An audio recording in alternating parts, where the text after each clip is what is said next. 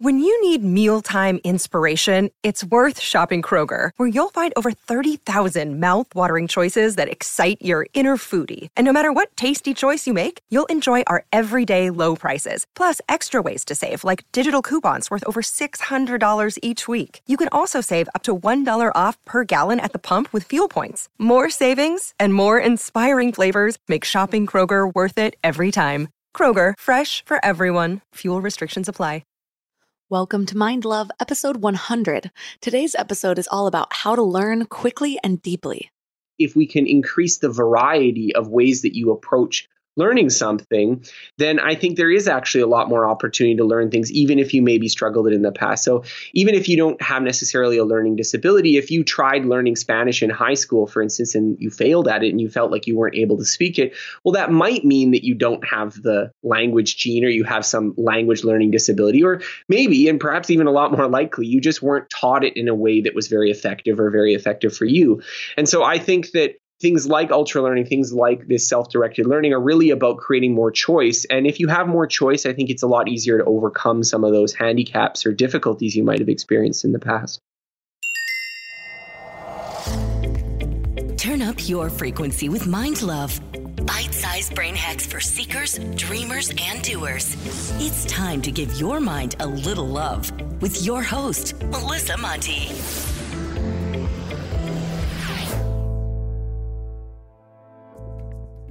Real quick, don't forget to subscribe. Seriously, hit that little subscribe button right now. More subscribers means even better guests, which means more value for you. Plus, it helps grow the show. So please subscribe and help more people get a little dose of mind love each day. Hi, friends and wild minds. What if you could learn anything in just a few months? From learning a language to becoming a skilled guitar player. Being able to learn something really well and really fast is about more than just developing a bunch of cool party tricks, although that too. What you learn becomes a part of you. It levels you up. So learning helps you become things. So let me ask this in another way.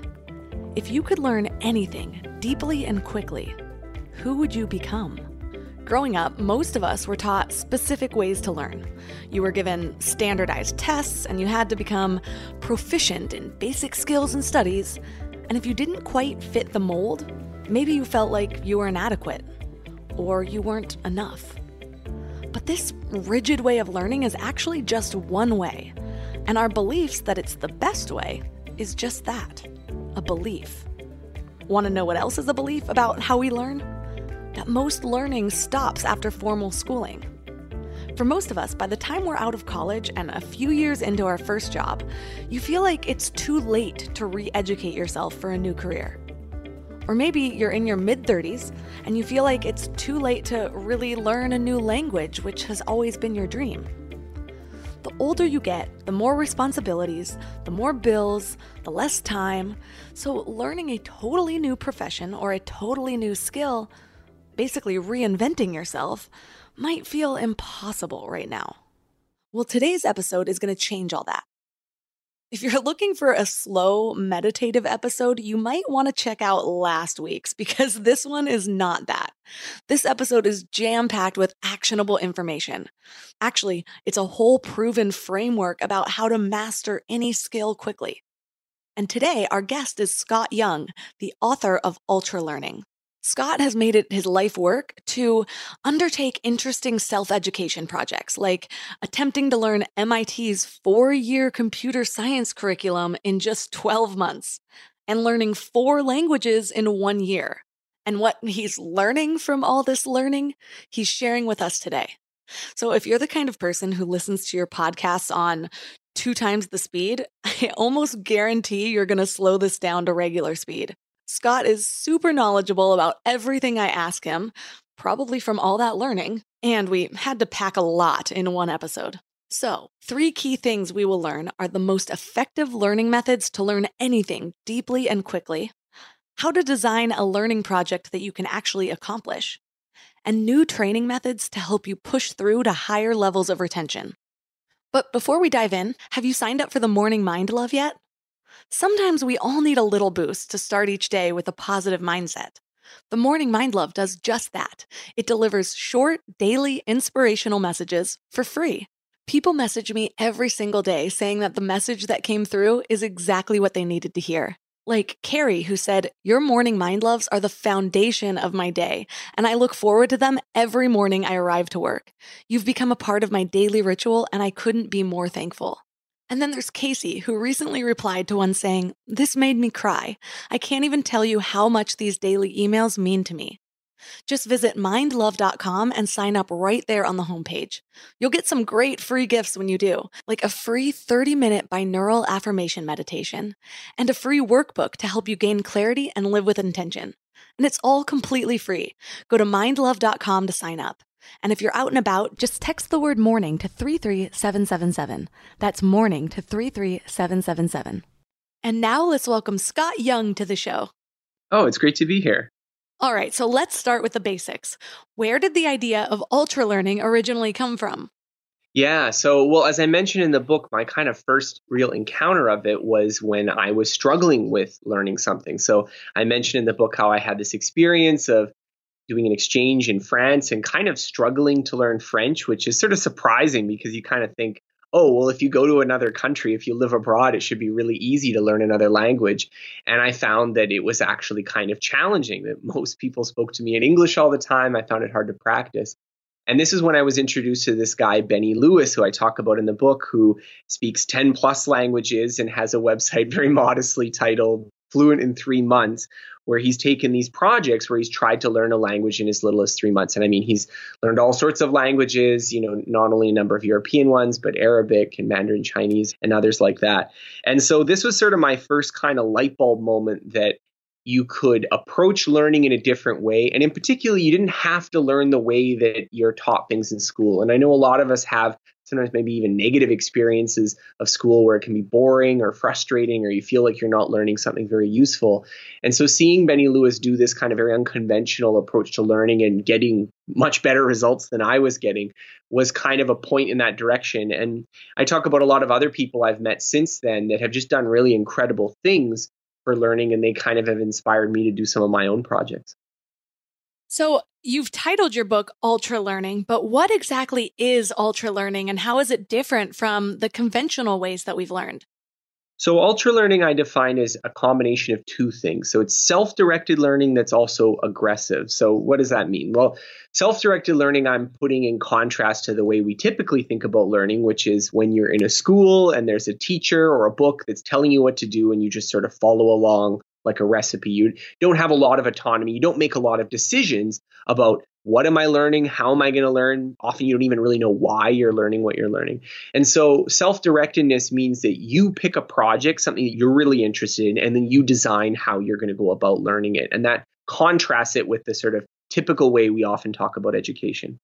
And then aggressive in this context, what I really mean is that the people that I focus on, the ultra learners, are people who really focus on how do I learn as effectively as possible. And there's many points in the book where I talk about how research shows that taking something that is somewhat a little bit more effortful, it requires a little bit more deliberateness, maybe a little bit more focus, nonetheless produces a lot better results in terms of your eventual ability to be able to use a skill. And so I think aggressiveness is important here because very often what I see when it comes to kind of self-directed learning or people sort of learning things on their own is often taking a very kind of easy, passive approach, which turns out doesn't actually build very deep skills. And so the idea here was to focus on ultra learners or the people who manage to combine both of those things so well. So this idea of ultra learning is basically learning something really deeply to where it becomes like a part of you, like a fluent language or learning how to play the piano, all in a pretty short period of time.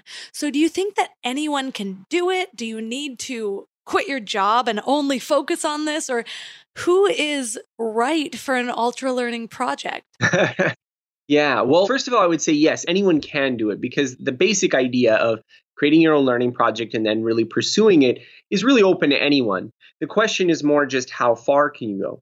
And so I think the question about how far you can go is going to depend on a lot of factors, not least of which is how much interest and enthusiasm do you have for learning. So I talk about a lot of pretty extreme examples in the book of people who went really further than almost anyone would to learn something really well.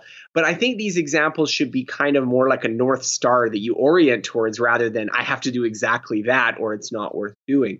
And so the example I use when we're talking about language learning is, obviously, if you go to a country that speaks a language and you commit to only speaking that language for a concentrated period of time, you will learn it really quickly. But you can moderate this to do something that's more effective. So instead of using some app that probably isn't going to get you to actually having conversations with people, you can start trying to have a little conversation with someone, or you could commit to only speaking the language in certain areas of your life so you can gear towards it. So I think the goal of the book is to get people excited about the possibilities that there are for learning, and indeed for learning in ways that don't require spending thousands of dollars on tuition or for giving up years of your life to go back to school, but can be done even if you have a job, even if you have other commitments, even if you have other constraints in your life. And so if you have that enthusiasm and you have that interest in learning something, I think then it's just an issue of how do you figure out what works for you? And that's a real personal process. I'm curious, with what you know about learning now and the learning process, what are your thoughts on learning disabilities that so many of us grew up thinking we had? Well, I think there are a lot of real learning disabilities. Like, I wouldn't want to say that someone who struggles with dyslexia or they struggle with very specific clinically recognized learning disabilities that they should feel they're just making it up, they're just faking it. That, of course, is not my mind. I actually think we're quite diverse and we all have different strengths and weaknesses. And so the point is never to say, oh, well, you should feel bad because you haven't performed as well as someone else did because maybe something was harder for you to learn.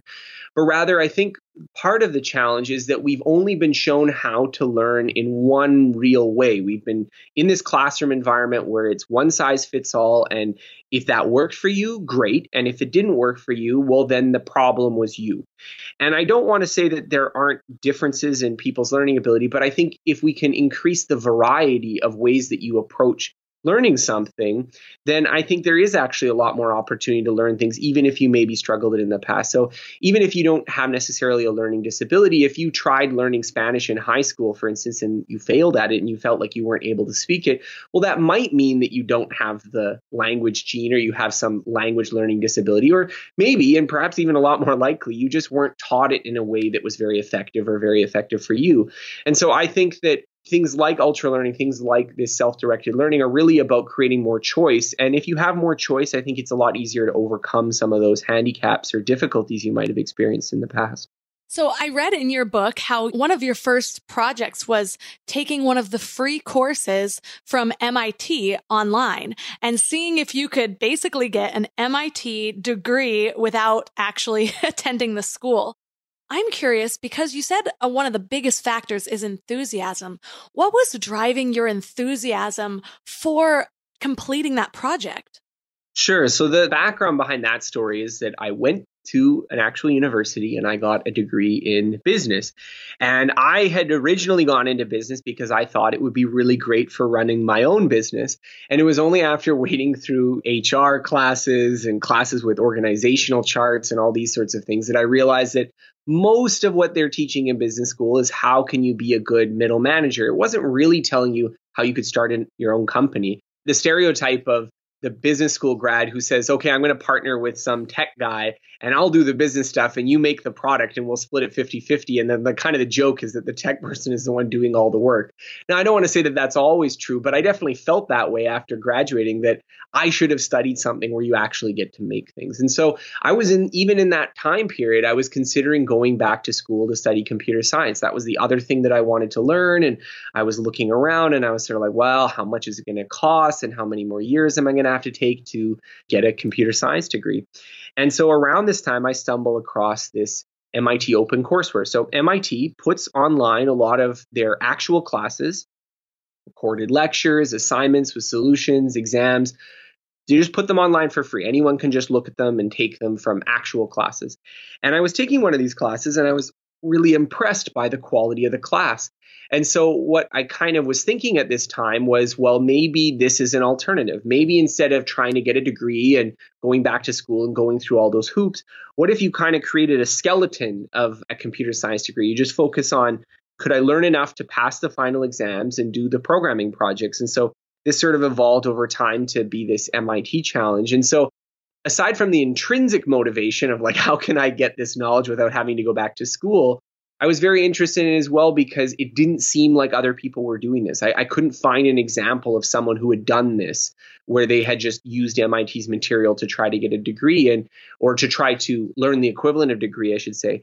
And so for me, it was also, there was a kind of pioneering spirit that I was like, I imagined that there were going to be lots of people doing this kind of thing in the future. And so it kind of really excited me to try to be one of the first.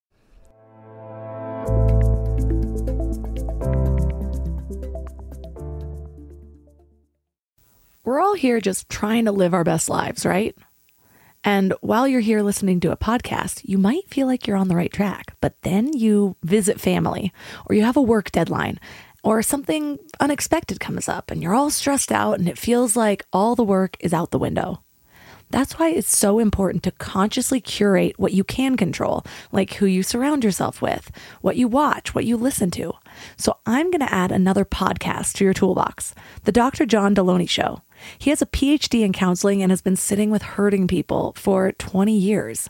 He shares practical advice for everything from how to connect with people, how to face depression, overcome anxiety, and learn just what it means to be well.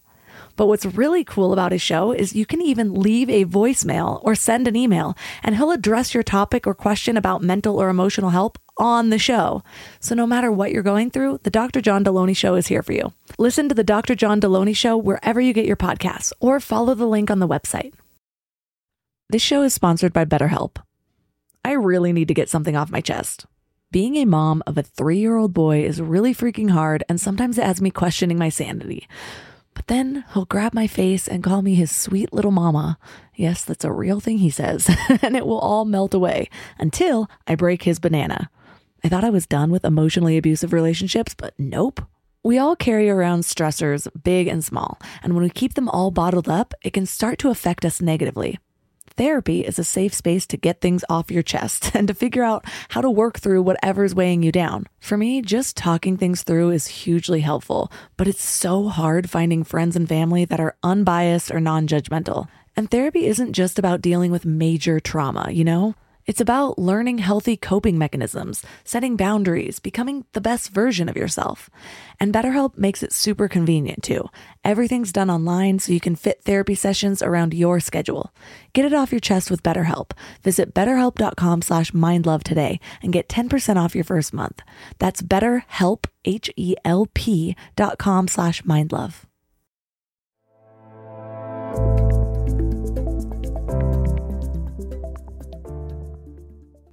Well, I would love to basically give listeners the skeleton of how to create their own ultra learning project. Sure. And that way, if they're excited to really dig into this, they can get the book. So when we first are considering some project to learn in the ultra learning form, are there any things to keep in mind when we're first picking a subject?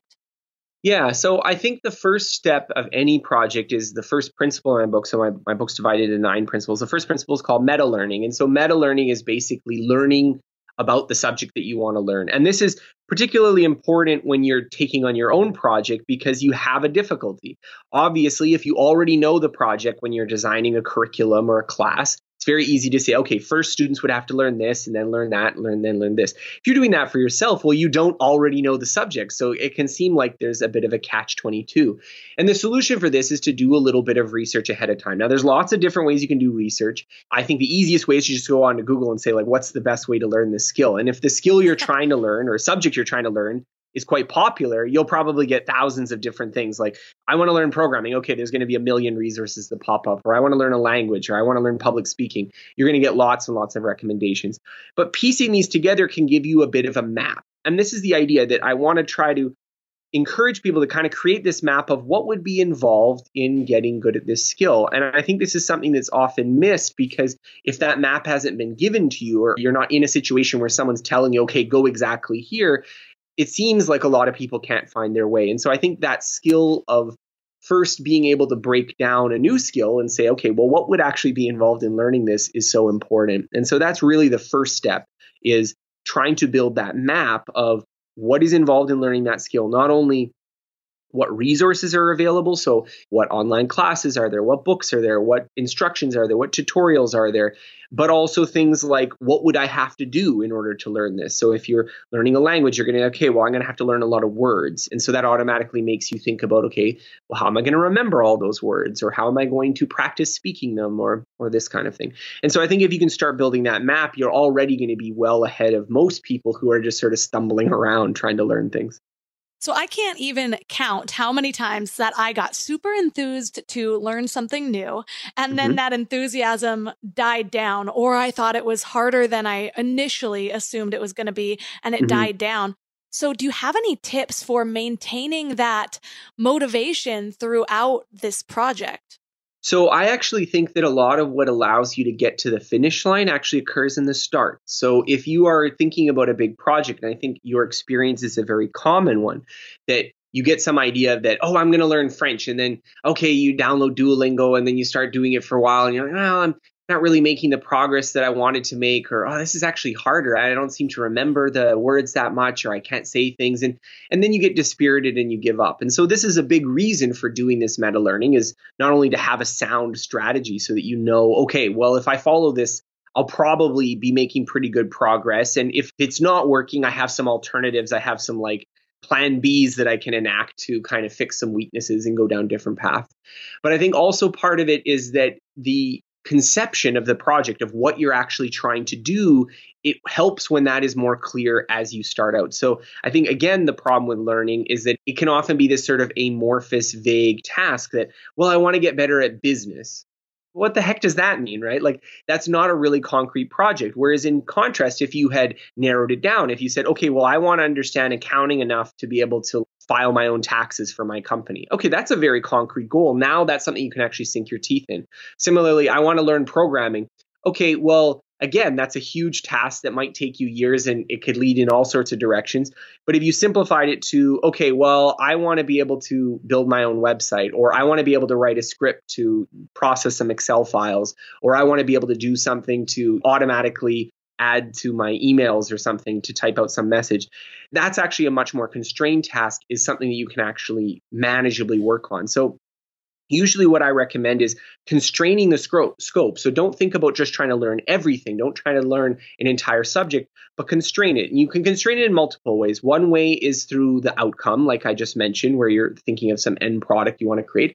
In other times, you can focus on a specific course or book or like concrete set of materials that someone else has prepared that you want to work through. And I think that can also be useful if you have no idea kind of what's realistic to expect for working on a skill.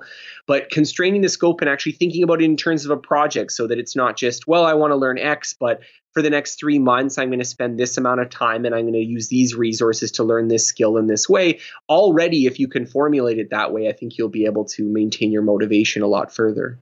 So would you recommend, like, say somebody's trying to learn the guitar. It's not learn the guitar, but actually pick some more challenging piece of work and say, learn how to play that song? Or how exactly would that translate?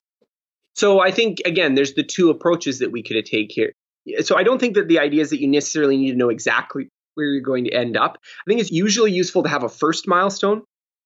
So you could pick an easy guitar song. I wouldn't pick a difficult one if you're just starting guitar. Pick an easy guitar song and say, okay, I want to learn to play this song. And then that's something you can keep in the back of your head as you're learning the basics of the guitar, that that's sort of where you're aiming at. Now, it might be the case that you reach that point relatively soon. It may be the case, okay, after like a week or two, you're able to play that song and you're saying, okay, this is great. This is easy, but I was wanting something more challenging.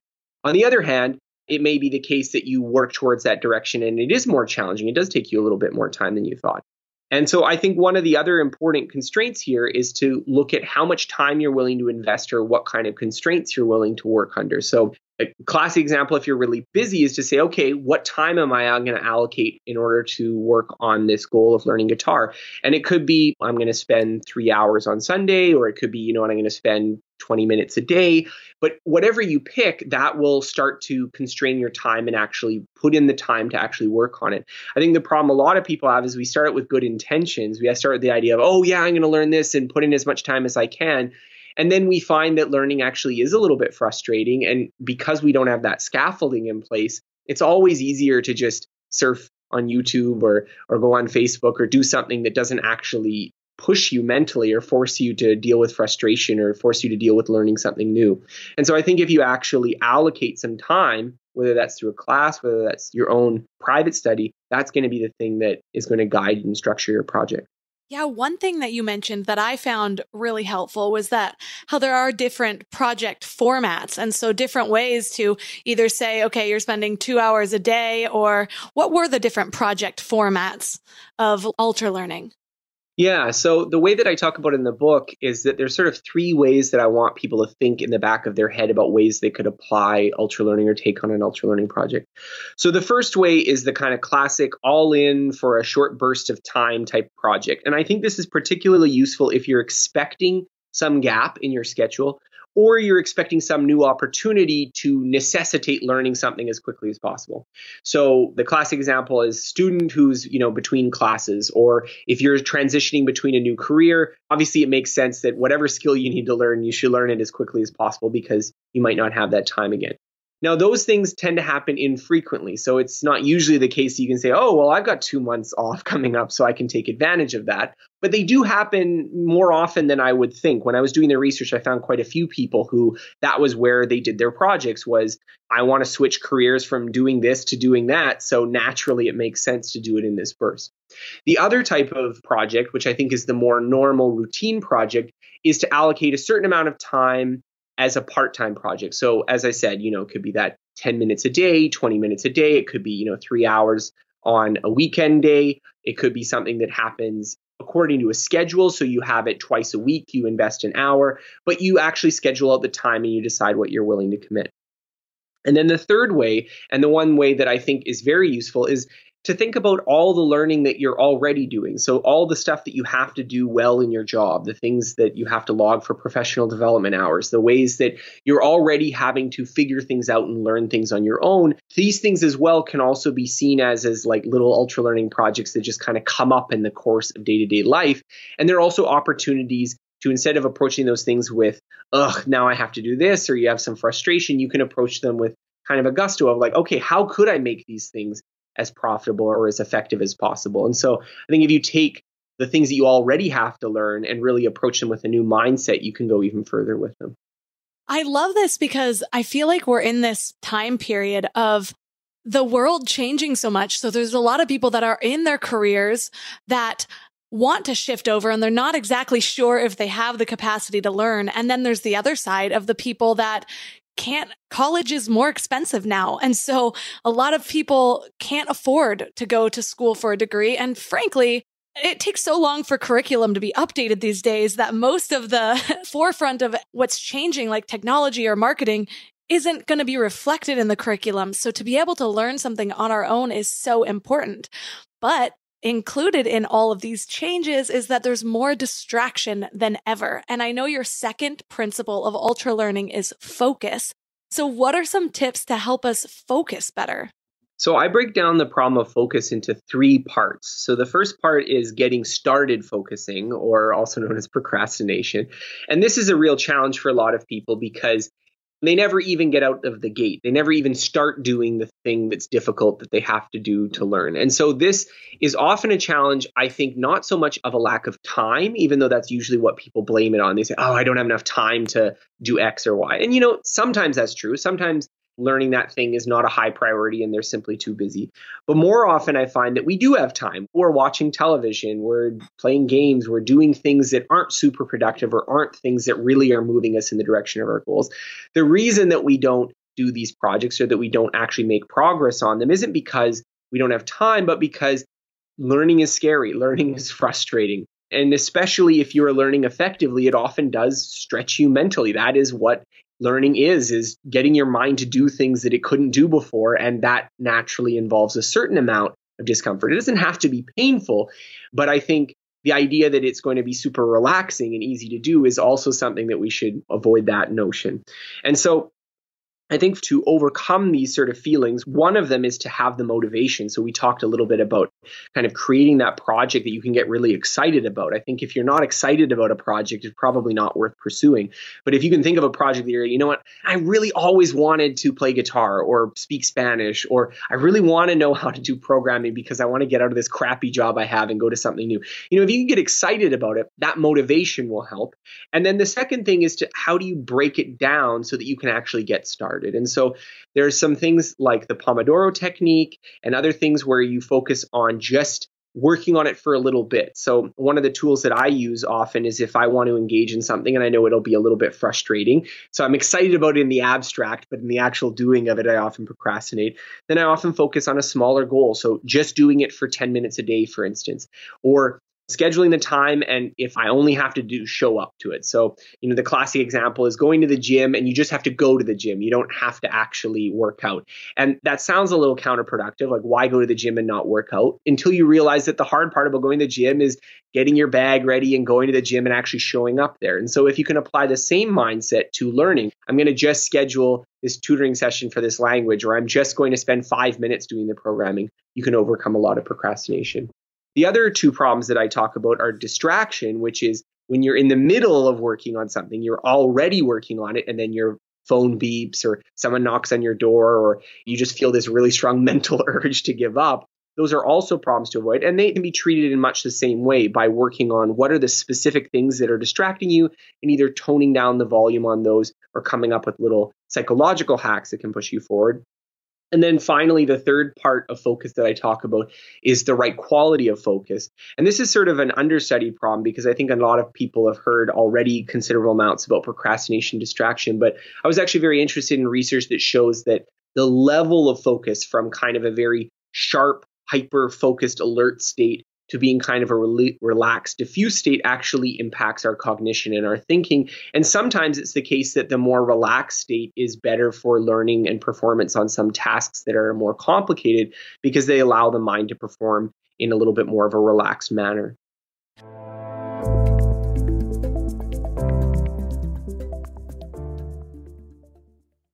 And now for another episode of Lies We've Been Told About Our Health.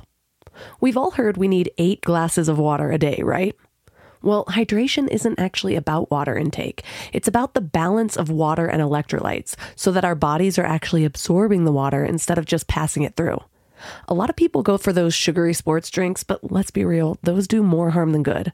I've found a better solution, Element. It's a zero-sugar electrolyte drink that's all about effective hydration. Each pack gives you essential electrolytes like sodium and potassium without the unnecessary additives found in other drinks. The team behind Element includes experts in biochemistry and nutrition, so they really know what they're doing. And it's not just for everyday use either. Elite athletes and teams, Olympic weightlifters, CrossFit champions, Navy SEALs, all rely on it too, which to me says a lot about its effectiveness. Here's what makes them really unique. They recently launched a hot chocolate line with flavors like chocolate mint, chocolate chai, and chocolate raspberry. Ever since I went alcohol-free, I've been really intentional about luxurious, health-focused drinks, so I can sit back and unwind while actually doing good for my body. And the Element chocolate chai is great for relaxing in the evening or warming up after winter sports. And you can try Element totally risk-free. If you don't like it, you'll get your money back. No questions asked. Receive a free Element sample pack with any order when you purchase through drinkelement.com/mindlove. That's drinklmnt.com/mindlove to get a free starter pack with any order. I'm constantly sharing with my clients to stop searching in life and instead start aligning. It's true with purpose, with relationships, with higher versions of yourself, and it's also true for hiring. The best way to search is actually just to match with Indeed. Indeed is your one-stop hiring platform with millions of job seekers visiting every month, and their powerful matching engine helps you find quality candidates fast. Plus, Indeed lets you schedule interviews, screen applicants, and message candidates all in one place. But Indeed isn't just about speed. They also deliver quality. According to a recent Indeed survey, 93% of employers agree Indeed delivers the highest quality matches compared to other job sites. I love Indeed because it makes hiring so much easier. I'm all about alignment in all areas of my life, and that includes people I hire to work in my business. So I need a hiring partner that makes it simple to find candidates with the right skills.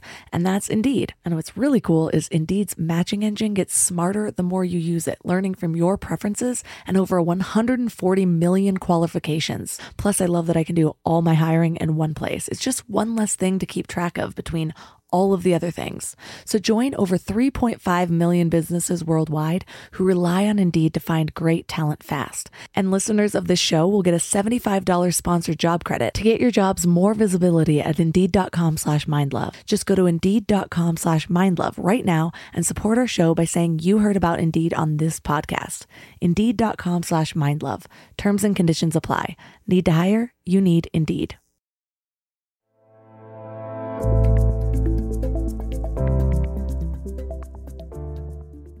All of those things are things that I actually use in my life. And one of them, this isn't necessarily learning, but it's around habit-based. And I find that I like to meditate every single morning, but I will end up procrastinating it if I don't have everything ready. So I keep a nook with my meditation pod and my headphones, and I choose one soundtrack that I use for the whole week so that I don't have to add another choice to my repertoire in the morning. And so it's just ready to go, and it's so helpful. And then, yes, when I am trying to focus on any sort of work, I keep distractions at bay. Everything goes on. I use the Forest app and plant a tree, so I'm not allowed to use my phone. It's so helpful. But I also learned from an NLP expert that that thing you were talking about with the more relaxed state of mind, there's research that shows that we go into tunnel vision when we're really trying to focus on something or when we're angry or in a deep emotion. And if you can just expand your vision to your periphery a little bit by putting your fingers out to the side and jiggling your fingers and make sure your vision expands to the periphery, and then watch a YouTube video that you're trying to learn, or then hear a lecture, you're going to retain it in a different way. And I just found that fascinating.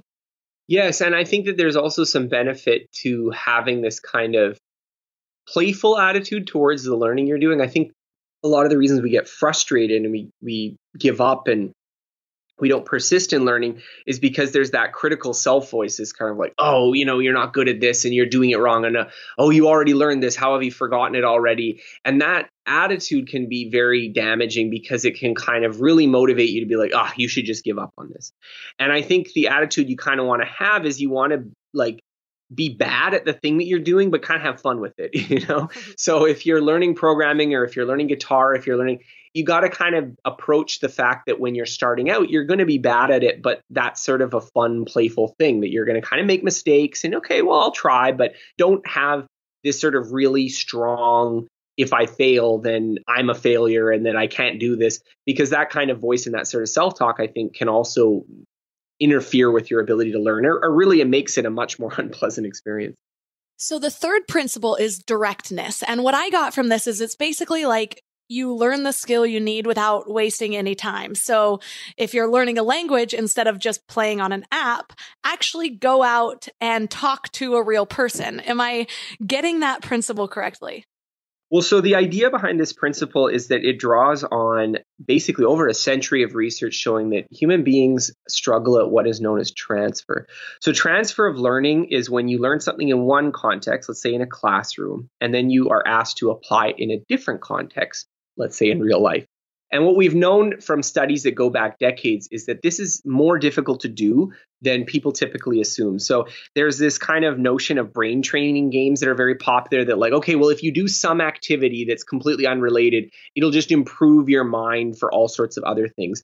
And we now know from lots of research that this isn't probably how the mind works, that when the mind learns something or when you acquire skill and knowledge, it tends to be quite specific. And even worse, it tends to stay stuck in the situations that you learned it in.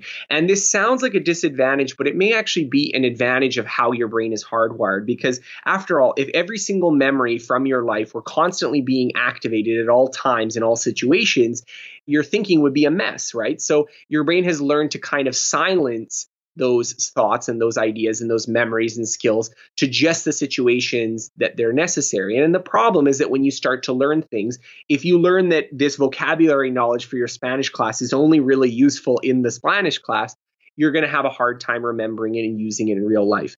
And this can also apply because the skill that you actually learn, so the way that you learn it, is quite different from how you actually want to apply it. So the classic example of language learning is that you go on Duolingo and it gives you a sentence to translate and it gives you a word bank below and you have to tap with your finger on the right words in the right order. And maybe there's like 6 words that make up the sentence and there's like 10 words in the word bank.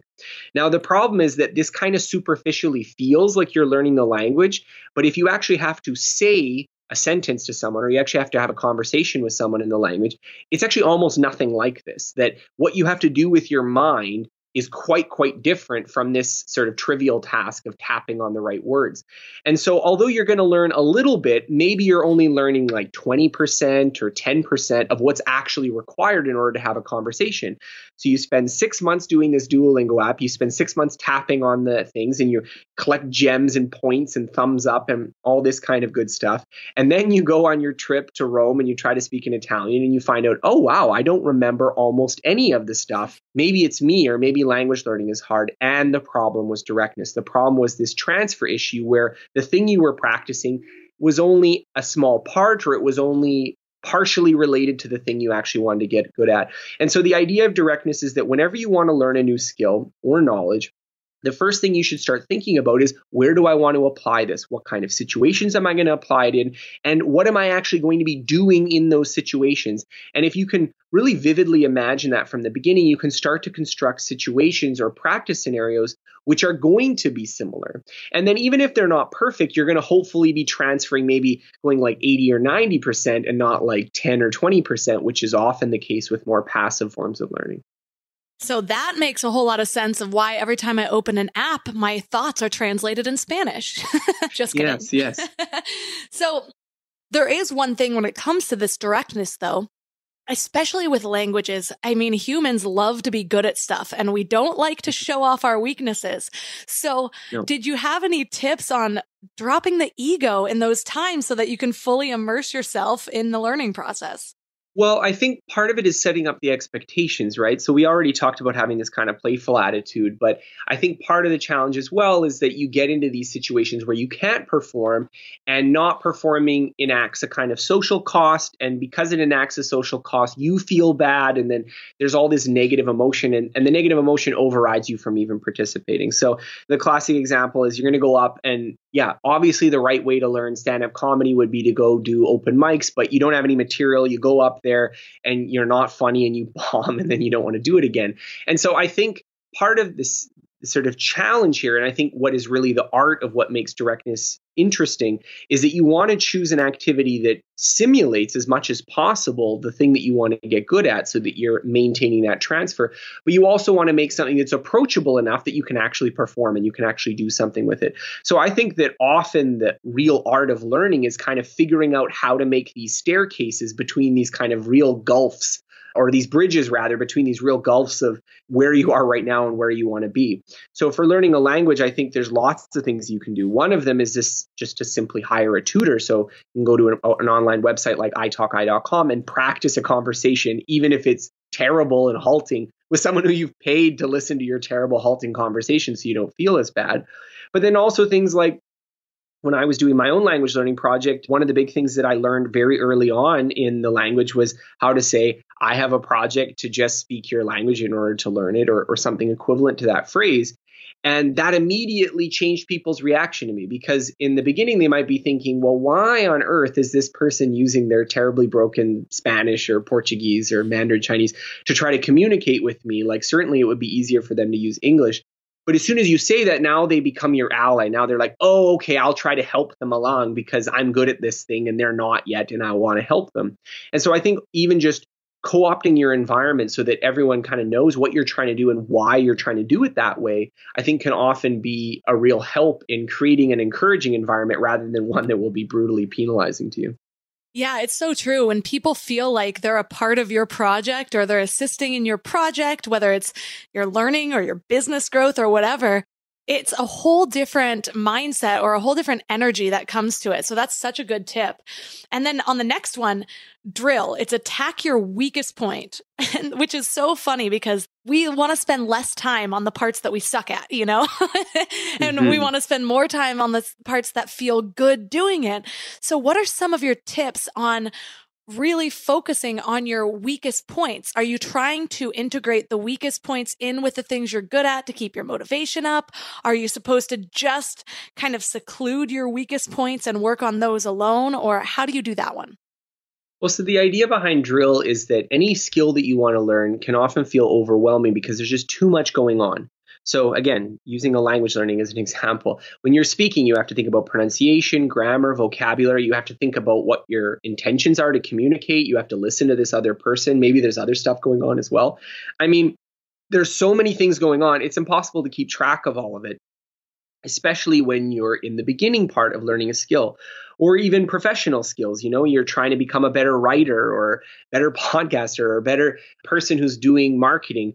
And there's so many little things that are involved in doing your job well that it can be often difficult to manage all of them simultaneously.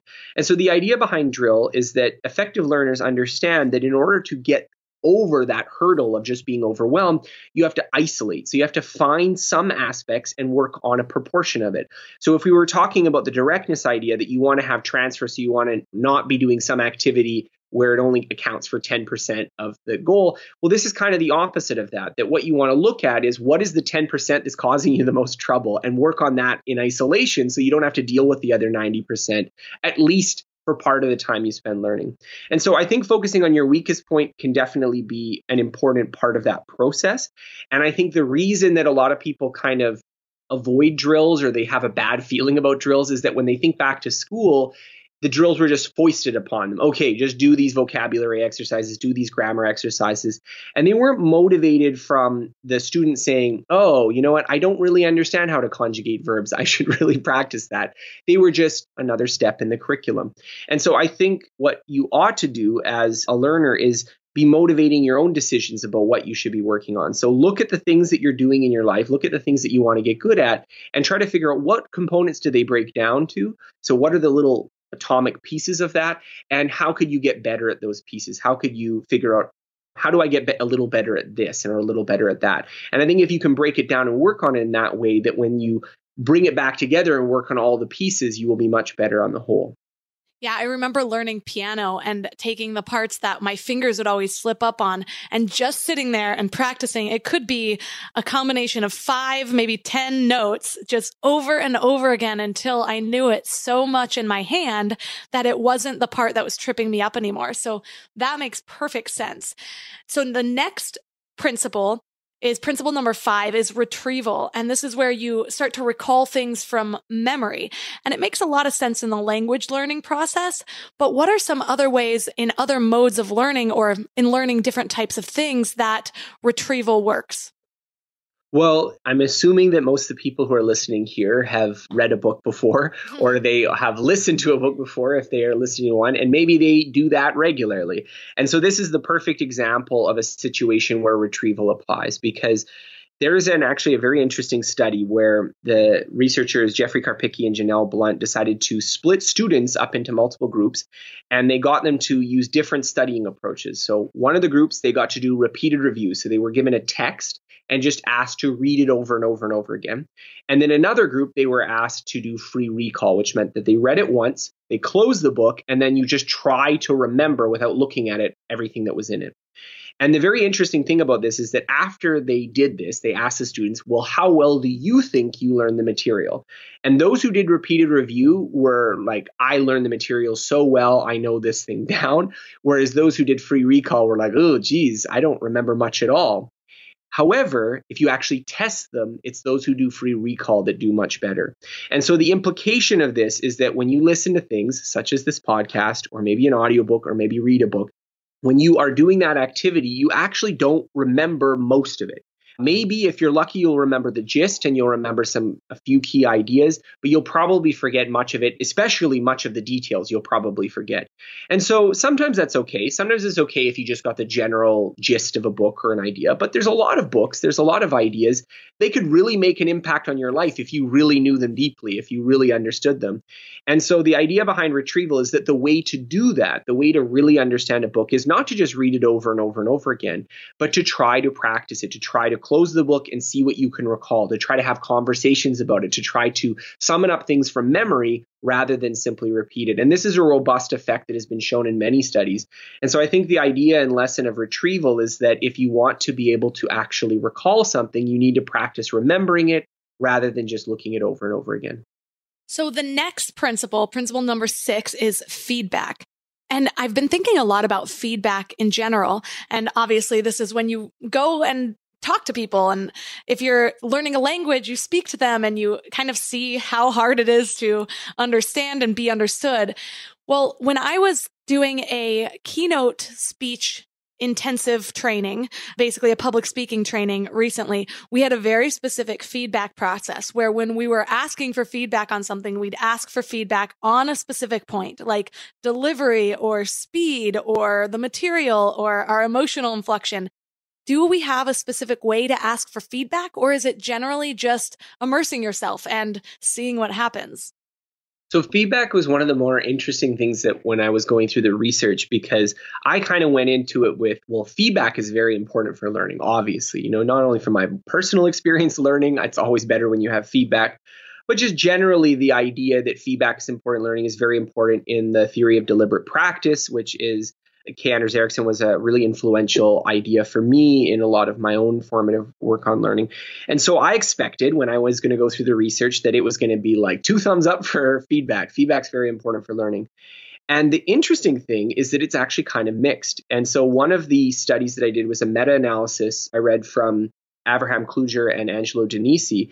And they looked at hundreds of different studies on feedback and found that in nearly a little bit more than a third of the cases, feedback was actually negative. So there are certainly some situations where giving feedback doesn't help. It actually hinders learning. And so the reasons for this are somewhat complicated. They're not just one particular reason, but some of them are that a lot of feedback doesn't actually provide useful information. And sometimes it can provide information that impacts your motivation. So the classic example of that is the teacher saying, oh, you're no good at this, you should just give up now. Well, I mean, that's feedback, but it doesn't really motivate you to learn more and perform better. But similarly, what the study's authors actually found is that praise, so giving people just, oh, you're so good at this, you're so smart, actually also is bad for motivation. That students, when they're not given kind of corrective feedback, they're not given things that they can improve, when they hear praise, their immediate instinct is, well, I'm going to work harder because I'm clearly good at this and I don't need to improve so much. And so I think that there's a lot of information and feedback that isn't so helpful. And so what I found was that amongst the ultra learners, the people who really are successful at learning, that they're actually masters at filtering feedback. They're masters at figuring out what stuff should they pay attention to, what should they ignore, and especially what kind of information is it even possible to get from this audience. So I think, again, at a public speaking keynote where you have a lot of people who are expert speakers and asking them, what should I make better or what should I do better or worse? Well, often they will be able to provide useful feedback because these people have some experience public speaking and they have some thoughts on it. On the other hand, if you're a stand-up comedian and you're giving a show and you ask people, okay, what about that joke? What do you think I could do to make it funnier? Well, most people aren't comedians. They probably can't tell you what to do to make it funnier. And so I think having this kind of sense of not only what feedback is useful, but what feedback you need to ignore is so powerful. And so the dual advice for feedback is that, yes, you want to get lots of feedback, and not getting feedback is definitely going to hinder your project. But then learning to filter the right kind of feedback and really emphasizing the feedback that's going to actually count is so important and indeed essential if you really want to improve at these skills. I mean, you're right. So many people have an opinion about everything. So it's such a good skill to be able to learn what feedback's actually valuable and what stuff is just the opinions of other people. Especially the more I learn about how people's own fear holds them back, they're often the first people to warn you about the risks of your upcoming project or about how something's not possible. And so to realize that most of the feedback somebody gets you is the same feedback they're giving themselves before they start a new project or before they start something that seems to be difficult to them, it's just a really valuable piece of knowledge to have, because otherwise we're all just holding each other back. So the seventh principle of ultra learning is retention. And I'm sure we've all dealt with cramming for a test in school and not being able to remember any of it, or being immersed in something at one moment and feeling like you know it. And then the moment you're out of that situation, you don't know what you're talking about anymore. So what are the tips for actually remembering and retaining the information that we learn? Well, definitely. There's a few research-based findings that are very important, I think, for anyone who wants to retain things long-term. But I think I want to clarify, because there's two important points to make about retention. So first, there's the kind of immediate problem of forgetting things. So someone might be learning a language, for instance, and say, well, you know what, I learned that word yesterday, but I forgot it. I must just have a really bad memory. And they don't realize that like almost everyone does this, that almost no one can memorize a word that they hear once and remember every single word they learn in a new language. You're going to be forgetting the words. And so therefore, the problem that you face is, how do you create tools to minimize this problem? Because the default or the status quo indeed is forgetting in a lot of these things, and forgetting so quickly that you're forgetting as you're learning. And so it's a little bit, can feel like you're running on a treadmill at times. So that's the first issue of retention. And there's some specific tools that are useful, such as Anki for spaced repetition systems and mnemonics for being able to deal with those problems. In the long term, however, and I think this is a sort of an understudied or a problem that doesn't get discussed as much, is the fact that when you learn something, let's say you learn a skill and then you don't use it that much for several years, you'll often forget a lot of it. And I think this is the more interesting thing, because as you learn more and more things throughout your life, this is going to be the real problem you face, is that something you learned 10 years ago, oh yeah, what was that? And so I think for a lot of people listening here, I mean, how much do you remember of what you learned in your school education? You probably forget a lot of it, even though you studied it quite hard. Maybe you even did quite well on some tests. And so I think the correct approach here is that there's different strategies that you can use for dealing with forgetting. One of the most important ones is the spacing effect. So basically what the research shows is that the more you can space out your learning into different moments in time, so that you don't practice something all at once, repeat it over and over and over again, but you spread it out over different intervals, you'll be able to retain information much longer for the same amount of studying time. So the classic example is, if you could cover a piece of information, you cover it 10 times in a row, or you cover it once per day over 10 days, the person who did the latter is going to retain the information far longer. So the spacing effect is very important. So the more you can kind of reintroduce yourself to skills, even if it's just for a little burst, that you've learned over a time period throughout your life, you'll be able to retain those skills and knowledge longer. The other thing that's helpful is mastery. Actually going beyond the skill can actually improve your durability of it. So one of my favorite studies involved learning algebra. And what they found was that it didn't matter whether you were scored an A in the class or you scored an F in the class, or well, maybe not an F in the class, but like a C in the class, your decay of your knowledge proceeded at the same rate. So people who learn more remembered more later, but they forgot at the same pace, the same rate as those who didn't learn it as well, which is somewhat distressing, because you'd be hoping that students who learn things well would be able to actually retain it longer. And it doesn't seem like that's the case.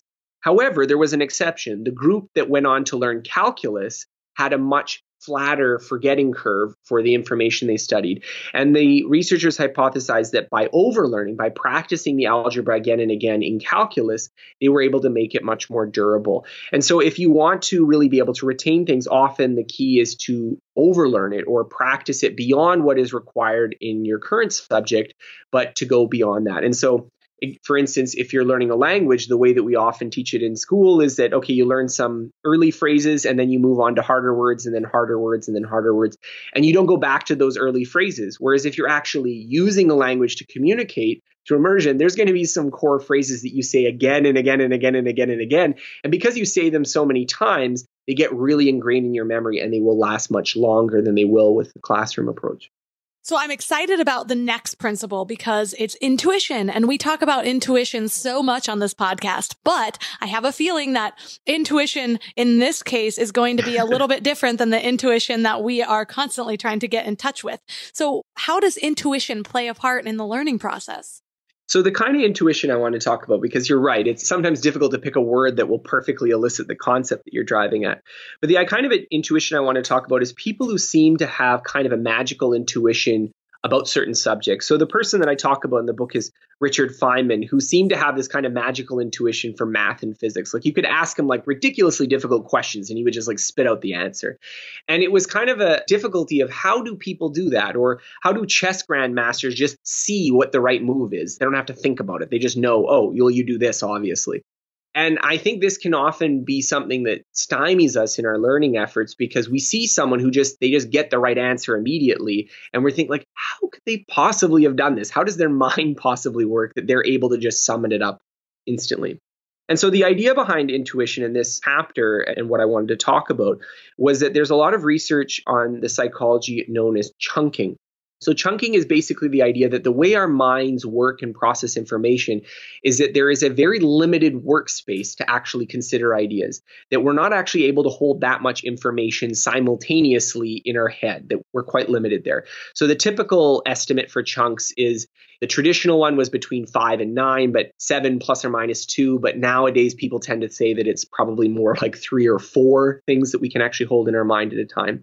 And this creates some problems because if you want to deal with complicated ideas, there's going to be more than 3 to 4 parts. And so the way our brains deal with this is that when we see patterns and we learn them through our experience, we can kind of chunk those things into one component. So instead of hearing it as many, many different components that you all have to juggle simultaneously, you will just see it as one big component. And so the classic studies of that are things like if you give someone a sequence of letters, like let's say FMC, BBI, and then IAA, it would be hard to remember those 9 letters in a row. However, if I said FBI, MBA, CIA, you would have no problem remembering it. And that's because those latter three are chunks that you recognize, even if you know what the component letters are. And so the idea here is that if you are struggling with your intuition in a new domain, so maybe you're struggling in a new subject or you're entering in a new career or new profession, and it seems bewildering, don't beat yourself up. Don't feel like you're not smart enough. The idea here is that you need to acquire more patterns and experience so that it will be easier to automatically see what the right answer is and to automatically process what people are talking about. And the kind of flip side of that is that if you are struggling with it, then what you ought to do, because our working memory is limited, because this workbench is limited, is that you ought to try to slow things down in order to understand it. So when you encounter something that you don't understand, you can use what I call the Feynman Technique. And the Feynman Technique basically means you write down what it is that you're trying to understand, and you try to give an explanation to yourself as if you were teaching it to someone. And what this does is it allows you to write things on paper so you can offload things off your limited working memory capacity. And then also what it is able you to do is it enables you to laser in on the things you don't understand. So instead of just being generally confused about an idea or a subject or what argument someone's making, you can laser into a very specific question that you can ask someone in order to clear up your misunderstanding. So this is sort of the idea behind intuition because it's often the most mysterious, indeed frustrating part of learning. Well, our final principle is experimentation. And so is that just as it sounds where we just play in what we've learned, or is there any tips for that? No trick questions on this one. Yeah. The idea behind experimentation is very simple because I've had conversations with lots of people and many people just want a recipe. They just want a step-by-step formula that they can do step 1, step 2, step 3. And this was kind of a challenge when I was writing this book because the thing that combines really all the ultra learners together is the fact that they're not following the rules, the fact that they're doing something somewhat quirky and idiosyncratic. And if we just talk about following the rules, we're really just talking about the traditional education system. And so the idea that I wanted to promote here is an attitude of experimentation. And I think this is something that it's a lot easier to see in practice. It's really hard to fully convey to someone who doesn't appreciate it. But the idea is not to have a formula. The idea is not to have some recipe, but the idea is to have lots of different tools and to understand a few basic principles and to just try things out. And when they don't work, to try something else out. And I certainly have made many mistakes in learning things in my own life, even knowing principles, even knowing a lot of this stuff. And so I think it's only natural to approach things and not always get it right off the bat, and to just treat those things as experiments that you can learn from and try something new with later. Well, I am super excited about this book because I consider myself a lifelong learner, and I love the idea that we can just constantly become new people as our lives go on by obtaining new information and new skills. And it's so exciting. And this learning does not have to end at the end of your schooling. And so what else is exciting about it is that even if you don't have the time to take 3 months and dedicate your life towards one project to really get fluent in a new language or whatever, each of these tools on their own is so beneficial to just improve the way that you learn, even if it is at a slower pace. So thank you so much for all of the wisdom that you shared and for taking the time to put so much research together. So for listeners who want to know how to ultra learn a little bit better, where's the best place for them to connect with you online? So you can check out my website, which is at scotthyoung.com. That's SCOTTHYOUNG.com. I've got thousands of articles there, including a relatively new podcast where I'm also narrating a lot of the articles I've written. So you can listen to some of my best ideas if you prefer that than reading. And also there's links to my book, Ultra Learning. You can get it at your bookstores, including on Audible, where I narrate the audio version too, if you want to keep in this journey of learning how to learn better. All the links from this episode will be at mindlove.com/100. I can't believe we're on episode 100, guys. This is like a milestone. I need to celebrate.